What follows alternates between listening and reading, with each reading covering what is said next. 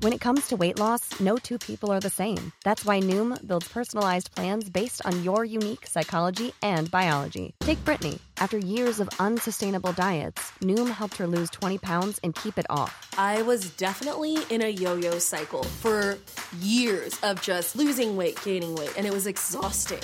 And Stephanie. She's a former D1 athlete who knew she couldn't outtrain her diet, and she lost 38 pounds.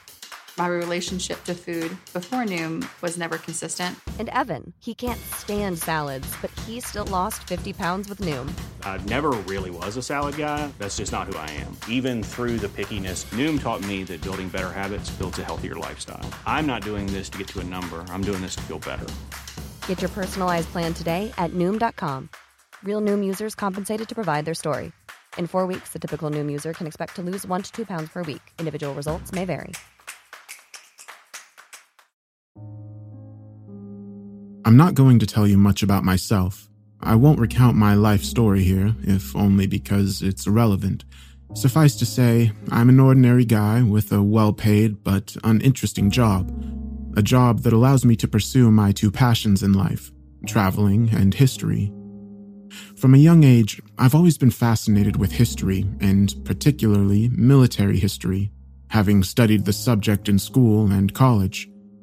As an adult, I continue to devour books while using my downtime to visit museums and former battlefields across the globe. I've been everywhere from the beaches of Normandy to the jungles of Southeast Asia, and have visited institutions as diverse as the Imperial War Museum in London to the Military Museum of the Chinese People's Revolution in Beijing. Some may call it a morbid fascination with death and destruction, but I have a great admiration and respect for those men and women who fought so hard and often gave their lives for causes they held so dear, and I believe their sacrifices should be remembered. Likewise, I'm a great believer in the old adage a generation which ignores history has no past and no future. In addition to my travels, I am also a member of several online forums and groups along with other military history enthusiasts from various parts of the world. Our aim is not only to engage in lively debate, but also to exchange knowledge and finds. You see, there are many small and obscure military museums dotted across the globe, linked to battles and conflicts which few people are aware of.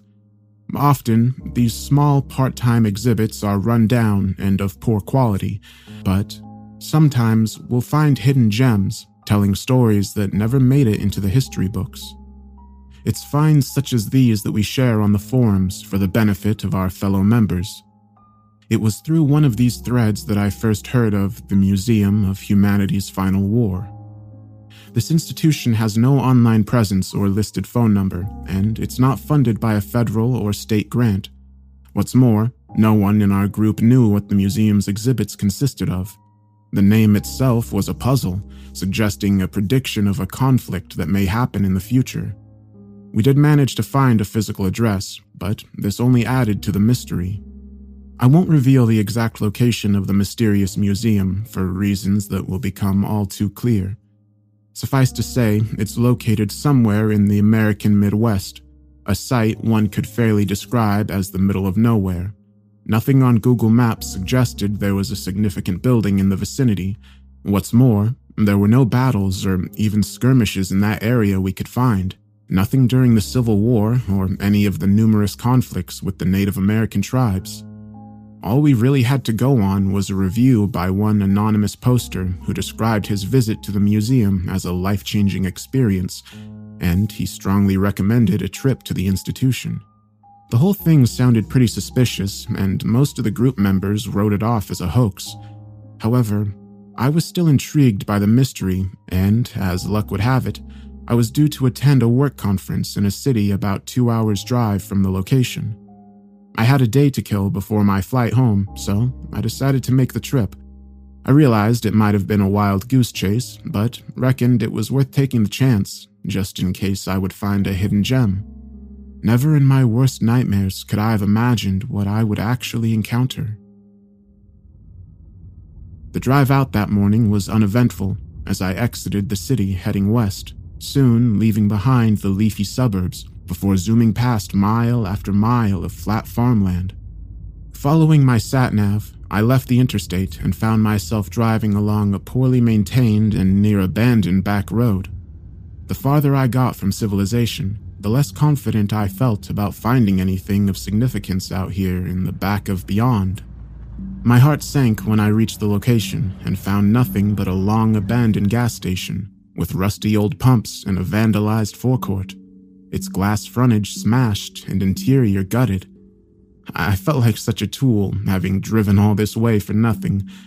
Nevertheless, I decided to get out of my rental car and take a stroll around the decrepit structure, just on the off chance I would find something of interest. This is when I saw him, a solitary figure emerging from the crumbling forecourt and walking in my direction, with a wide yet somehow sinister smile etched across his face. I took a step back as he approached, his hand outstretched. He was an old looking individual, dressed in a tweed jacket and tight fitting waistcoat, and sporting a tidy gray beard and smartly framed spectacles. His wide smile looked put on, and there was a glint in his deep blue eyes which suggested a barely concealed malice. All in all, the man had an unusual appearance, although outwardly he didn't look much different from other eccentric academic types you'd expect to find in offbeat locations. Nevertheless, there was something off about him which put me on edge. He didn't appear to pick up on my discomfort, however, as he continued to hold out his hand while speaking to me in a soft but clearly audible voice. Good morning, sir. It's my pleasure to meet you. I trust your journey here wasn't too taxing. I didn't want to shake his hand, but felt obligated to do so. His grip was tight and his palm ice cold. I didn't quite know what to say, and so I muttered my reply. Uh, no, it was fine, thanks. Ah, oh, that's good to hear, the man responded enthusiastically, after he eventually released my hand. Well, sir, it's my pleasure to welcome you to the Museum of Humanity's Final War. I'm the curator of this establishment, and it would be my honor to act as your guide for this morning's tour. I was utterly confused by this point. With a number of questions running through my head, I asked the most obvious. But there's no museum here, is there? The curator sniggered ever so slightly before replying. Well, actually, there is, sir, although I do understand your confusion. Our institution is in fact located below ground, underneath our feet. We find it's better this way, to keep our institution off the map. This explanation only confused me more. I don't understand. Why wouldn't you want people to know about this place? Don't you want to encourage more visitors? The curator laughed in a dismissive, almost mocking manner. well, sir, we are not the type of institution that wishes to draw in the masses. We certainly wouldn't want buses full of tourists out here, would we? No, sir, no. We prefer to appeal directly to connoisseurs of conflict such as yourself those who are willing to make the extra effort to seek us out. Okay, I said uncomfortably. The whole situation raised a lot of red flags, and I was seriously beginning to question my decision to come out here alone. Granted, the curator didn't look like the type who would shoot me in the head so he could steal my car and wallet. Nevertheless, the entire situation was unnerving there was no way he could have known I was coming today, so why was the man standing out here waiting for me? It didn't make any sense. He seemed to pick up on my discomfort, however, speaking to me in a more sympathetic tone. I can tell you have your doubts, sir. This is understandable. Our little museum is rather unconventional, after all. However, I promise that all your questions will be answered during the tour. Now, would you care to accompany me to the elevator? What? Now? I said with surprise. Don't I need to buy a ticket? And aren't there any other guests coming? The curator smiled thinly while shaking his head. We don't charge an admission fee, and I prefer to give one on one tours. Much more personal, don't you think? Now, shall we? At that, he turned his back on me and started walking towards the gas station forecourt. I had a decision to make in that moment I could either turn heels and run back to my car, or I could follow this mysterious man and see where he would lead me. I know what I should have done, but I still felt drawn to the mystery. Curiosity can be a dangerous thing, and I let it get the better of me on that day. I followed him past the disused gas pumps and into the smashed up forecourt, almost tripping over the trash and assorted debris. This wasn't like the entrance to any museum I'd ever visited before. What drew my attention, however, was the elevator door located at the rear end of the decrepit building. It looked like it had been newly installed at considerable expense. Stainless steel with a digital floor display and buttons lit up and ready to push. The curator summoned the elevator, and I watched as the doors slid open. After you, sir, the curator said while gesturing towards the waiting lift. I hesitated for just a second before stepping forward, feeling more than a little uneasy as the curator followed me inside and the door slammed shut. I don't know how far the elevator descended into the guts of the earth, but it seemed like we were going down for an eternity. Throughout the descent, the curator stood perfectly still, his smile gone as he glared straight at me with deadpan eyes. I felt nervous in that moment, as I feared the curator would lash out with the intention of doing me physical harm. I thought I might need to defend myself, but he never moved a muscle. I felt relief when the elevator finally reached the lower floor and the doors opened with a ping. But, of course, I had no idea what lay before me. We exited the lift, and the curator led me down a long concrete corridor. I realized how exposed I really was down there, as my heart beat faster and I began to sweat heavily. What is this place? I asked nervously. The curator answered without turning to face me. A former government installation that we acquired for our purposes. A government installation? I had images of a former missile silo or fallout shelter this only added to the mystery and my apprehension. Finally, we reached the end of the corridor and found a security door blocking our path.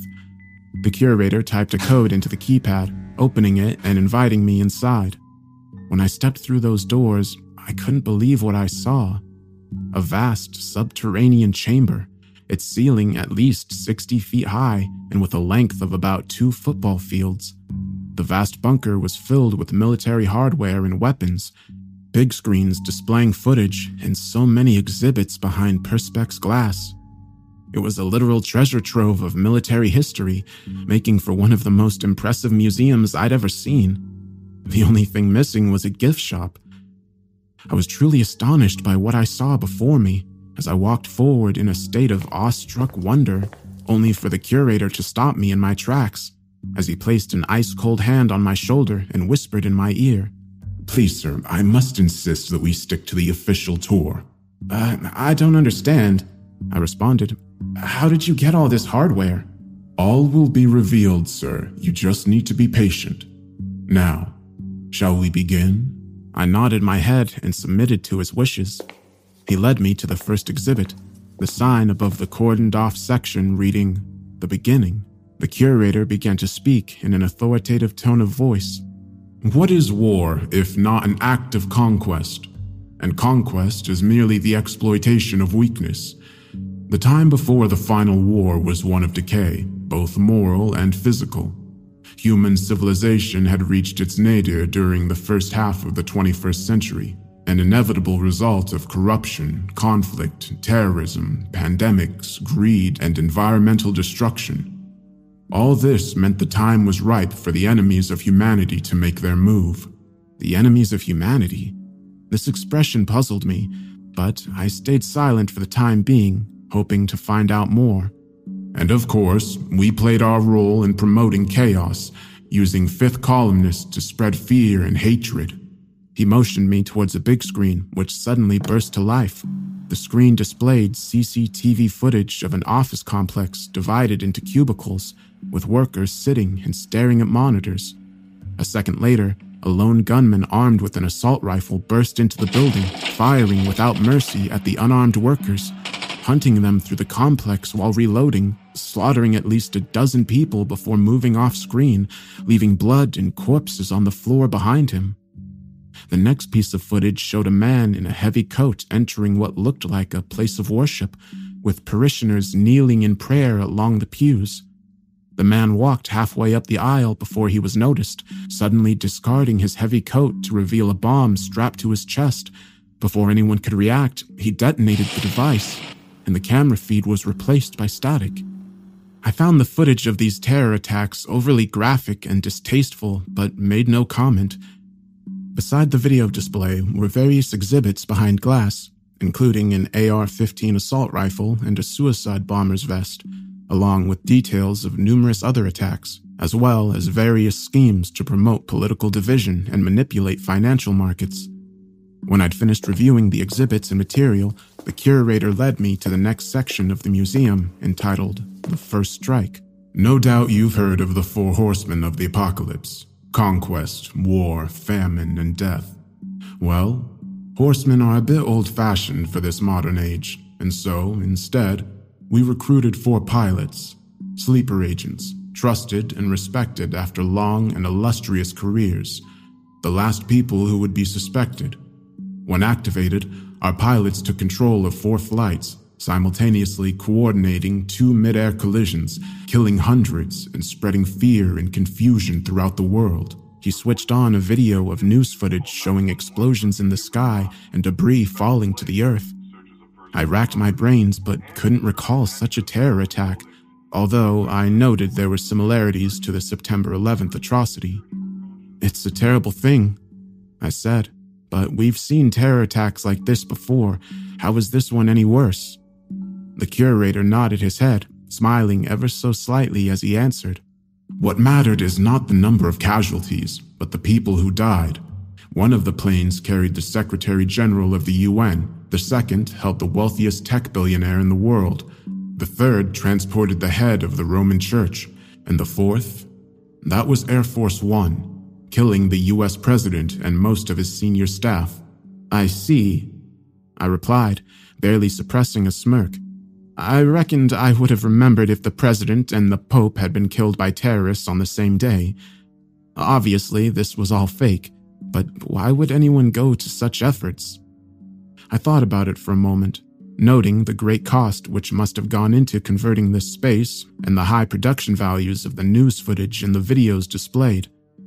I reckoned a big Hollywood studio must be involved, and perhaps all this was to promote a new blockbuster movie. Maybe they were filming me right now, waiting to see my reaction. This was the only logical explanation I could think of, and so I decided to play along and see what happened. The curator talked me through the rest of the exhibit, which included debris from the downed planes and profiles of the victims, and then he moved on to the next area, entitled Shock and Awe. The end of the world begins in a suitably climactic fashion, the curator continued, with seemingly natural disasters of unprecedented ferocity. Earthquakes, volcanic eruptions, tsunamis, thousands will die in a few short hours. But this is only the beginning. He motioned me towards a screen showing footage of devastated city streets, mass floods washing away acres of farmland, and lines of thousands of refugees fleeing from disaster areas. Next, the news showed aerial shots of huge and deep sinkholes, dozens of them spread across fault lines on each and every continent. The newsreaders explained how each hole was hundreds of feet wide and of unknown depth, and all the experts interviewed were baffled by their sudden appearance. As I watched the footage, the curator whispered in my ear, offering an explanation with just two chilling words Hell's Mouth. The next screen showed what appeared to be satellite footage of one of the sinkholes. I was astonished to see dozens and then hundreds of what I could only describe as balls of fire emerging from the holes and firing in every direction. A wall of flame unlike anything I'd ever witnessed before. A narrator spoke over the footage in a monotone voice, explaining how each fireball was the size of an automobile and how they appeared to be guided by an unknown power, each with its own specific target. There are a thousand sinkholes across the globe, the curator added, and thousands of fireballs emerged from each one, meaning millions of coordinated strikes upon every nation state on the planet. More clips followed and it became clear that the fireballs were virtually unstoppable. In one scene, a surface to air missile was fired, but simply passed through the flaming orb, not even diverting it from its course. The next clip showed a squadron of F 22 Raptors flying in formation, all suddenly being struck in midair, blown to smithereens before either their pilots or automated defense system could react. The footage switched to iconic buildings across the world the White House, Pentagon, Westminster, the Kremlin, and the Great Hall of the People, to name but a few. They were all in flames, burning to the ground after multiple strikes. I had to admit that it looked very realistic, even if the destruction of famous landmarks is something of a disaster movie cliche. Our bodies come in different shapes and sizes, so doesn't it make sense that our weight loss plans should too? That's the beauty of Noom. They build a personal plan that factors in dietary restrictions, medical issues, and other personal needs so your plan works for you. Noom doesn't restrict or shame when you want to treat yourself. Their flexible program focuses on progress instead of perfection. You don't have to give up carbs or anything. And with their daily lessons, you can learn something new about your food choices every day.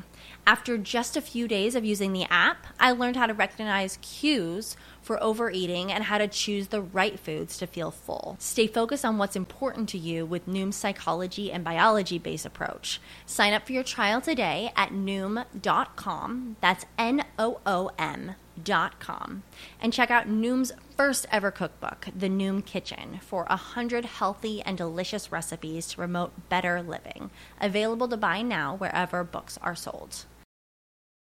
Alongside the big screens, there were a number of props on display, including the charred remains of the Resolute desk normally found in the Oval Office. The shock and awe offensive was a success, the curator continued, crippling global governments and military commands. The scene is set for the commencement of the ground campaign. He then led me to the next exhibit, simply called Invasion. This was the largest section of the museum so far, and what I saw in there really shook me to my very core. A projection on a big screen showed a series of shocking images of carnage and death. The first showed a massive aircraft carrier on the open sea. The warship appeared to be sailing in calm seas. That was until the water around it began bubbling as if it was boiling. A huge shadow appeared under the surface, the type which could only have been cast by a sea creature of unbelievable size. The Leviathan did not surface, but instead extended its eight enormous tentacles, each being 40 to 50 feet thick. The tentacles tightened their deadly grip around the body of the vast warship, using immense strength to pull it downwards into the water. I watched in awestruck horror as the aircraft carrier was turned on its side, throwing planes and helpless sailors into the boiling waters below. Next was an aerial shot of a beach, suddenly assaulted by huge serpent like creatures that emerged from the waves, slithering across the sands towards a waiting line of soldiers and police who attempted to mount a defense to little effect. They fired upon the snakes with rifles and pistols, but the serpents kept on coming. In a moment, they were on top of the defenders, literally devouring the men by swallowing them whole. With the defenses defeated, the monsters were free to attack the city beyond, the curator had remained silent for several minutes, letting the footage speak for itself, although he did offer a short commentary before the next scene. Our offensive was assisted by local allies, although many of them were not exactly willing participants. To emphasize the point, I watched a film of an open plaza, which I recognized as being Tiananmen Square in Beijing.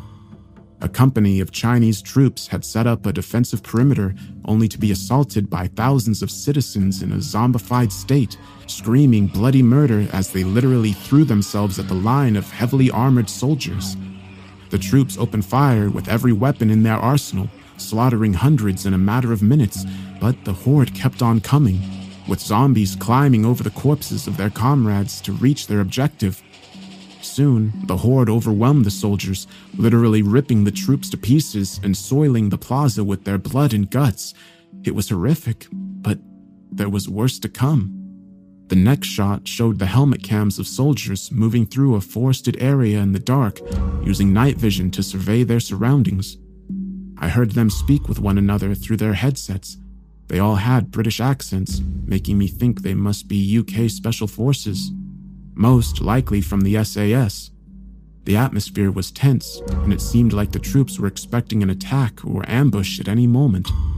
Suddenly, there was a rapid burst of movement on the path ahead as a creature leapt upon the lead soldier before he was able to react, dragging his body into the underbrush. The man's screams were still audible as the commander gave the order to open fire, and the screen was filled with tracer bullets and the chaos of battle.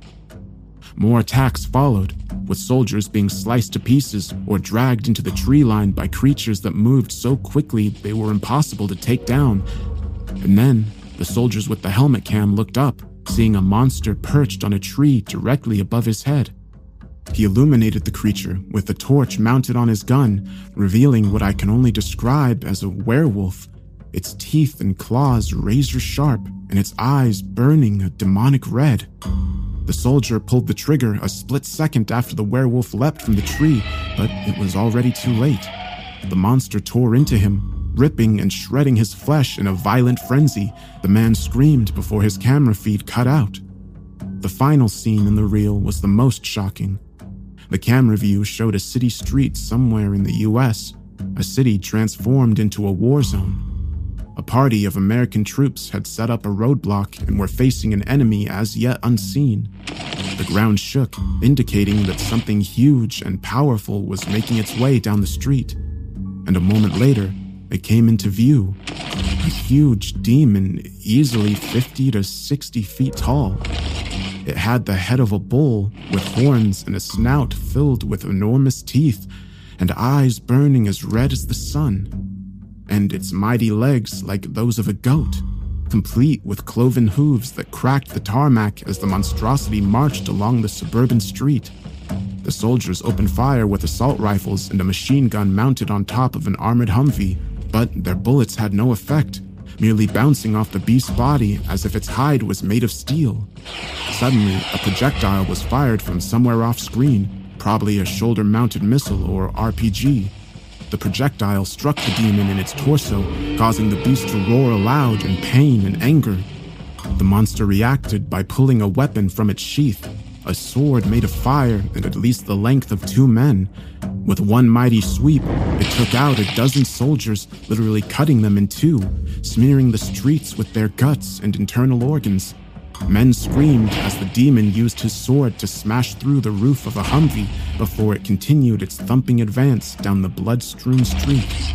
A moment later, two demons, both as large and strong as their leader, marched into the shot, finishing off any survivors with their swords or by crushing them underneath their hooves. There were many other scenes of brutal atrocities and monsters stalking the earth, but as hard hitting as the footage had been, it was nothing compared to the exhibits located in this section of the museum. The footage directed me towards a group of dummy soldiers behind the glass, a dozen troops from different armies. American, Russian, Chinese, Indian, and others, all dressed in their national combat uniforms and with assault rifles pinned to their chests.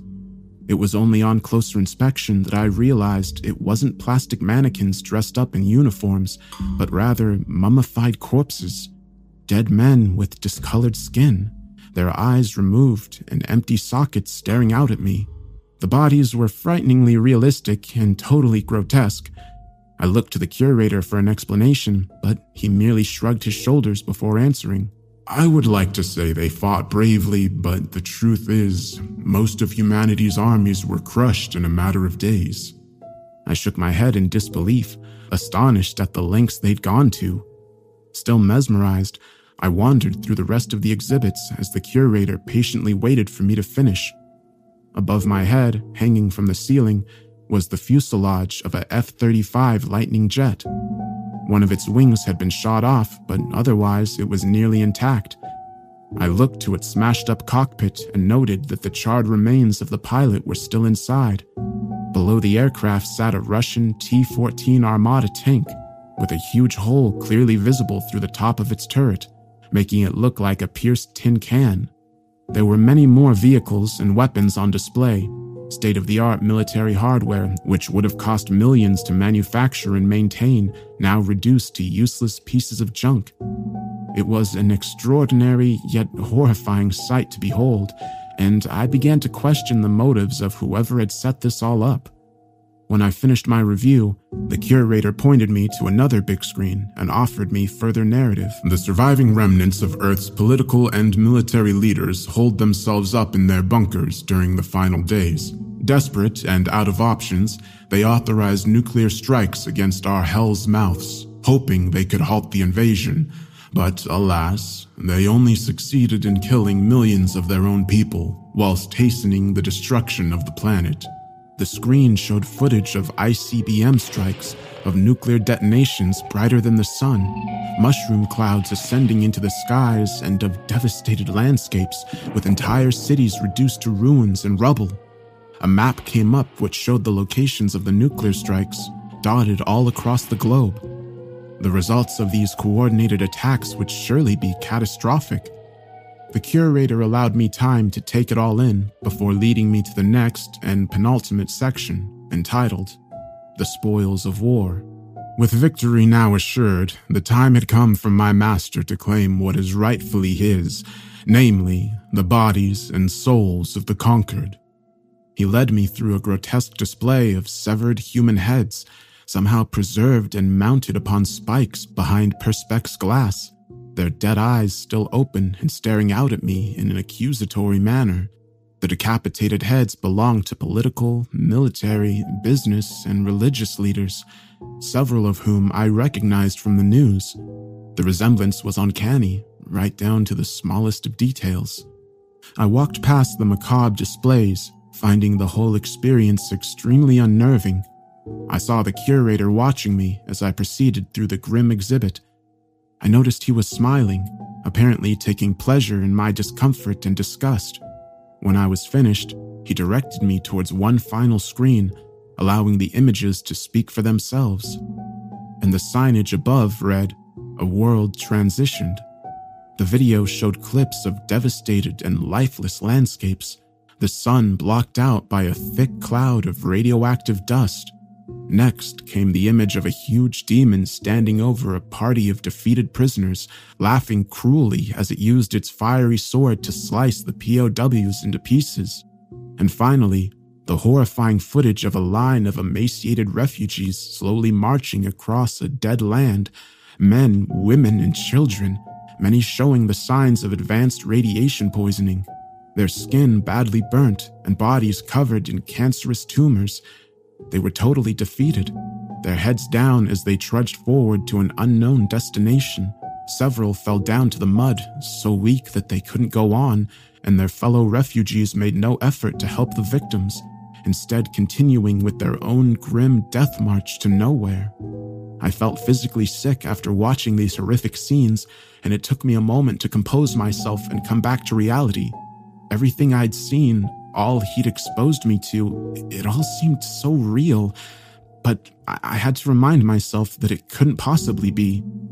I turned back to the curator who stood silent by my side, meaning to challenge him and expose his sick charade. Well, sir, I began. This is quite the show you've put on today. Obviously, you've gone to some great lengths and expense, but, but I reckon it's time you told me the truth. What's the real story here? What's your agenda? Honestly, sir, even after all you've seen and heard, you still don't believe? Well, of course I don't. I snorted in disbelief. None of the events you've shown me have happened in the real world. They haven't happened yet.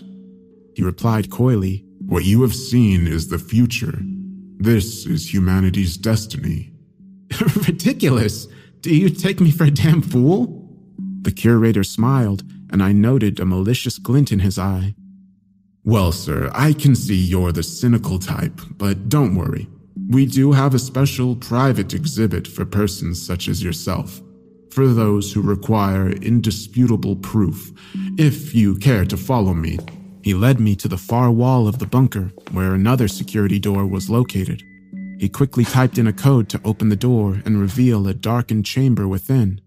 With some trepidation, I walked forward into the darkness, noting the stench inside, which reminded me of a zoo or kennels.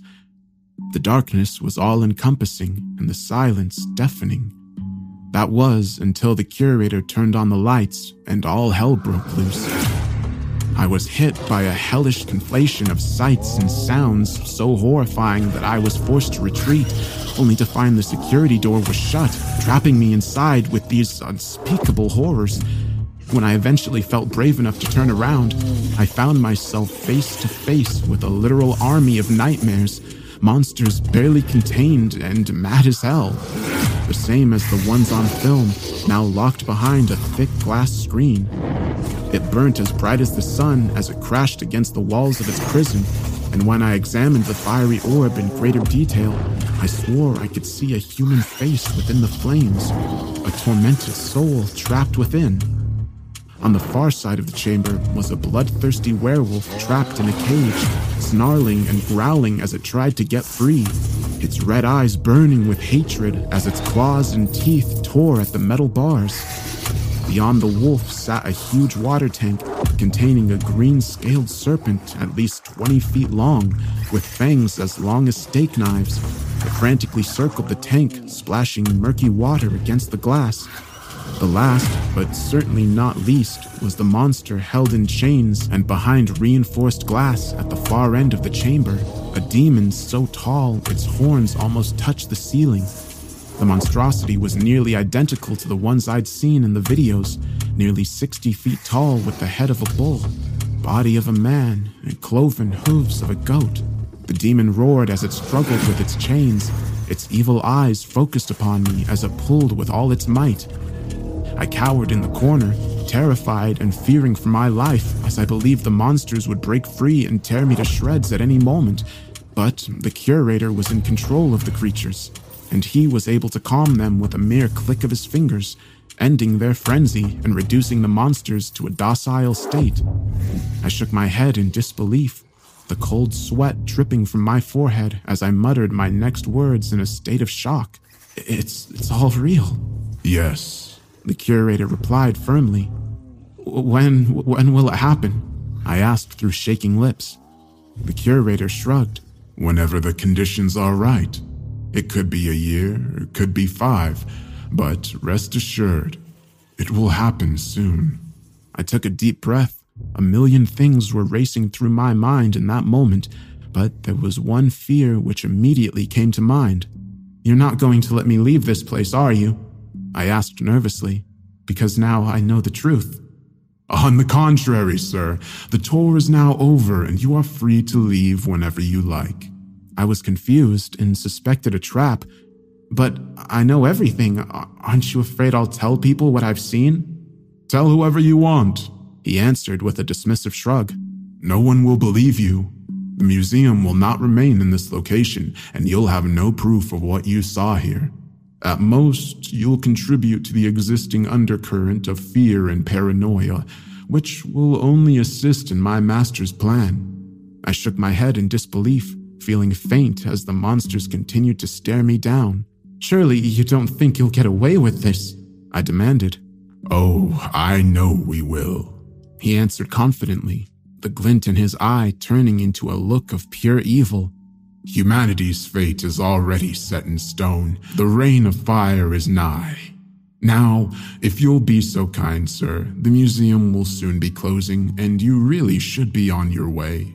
The curator was as good as his word, as he escorted me to the waiting elevator and back to my car on the surface. I was allowed to leave unharmed. He was right about another thing, too. Nobody did believe my story. Not my friends, family, the other members of the forum, the cops, or even several priests I spoke with. They all thought I was crazy. The police did go out to the site, but they found no evidence of any underground chamber or elevator, and the enigmatic curator was nowhere to be seen. I've never found any solid proof to confirm my claims, but rumors persist online, with anonymous posters speaking of mysterious museums popping up in remote locations. Eastern Siberia, the Australian outback, and the mountains of Tibet have all been mentioned, but there's never anything definite. So I've come here to share my story in the sincere hope that someone will believe me. The things I've seen, the horrors revealed to me, I just can't live with them. I don't believe humanity's fate is inevitable. We must fight back, whether it be by conventional means or with the help of a higher power. We must prepare and ultimately prevail against the forces of evil, because the alternative is too awful to contemplate.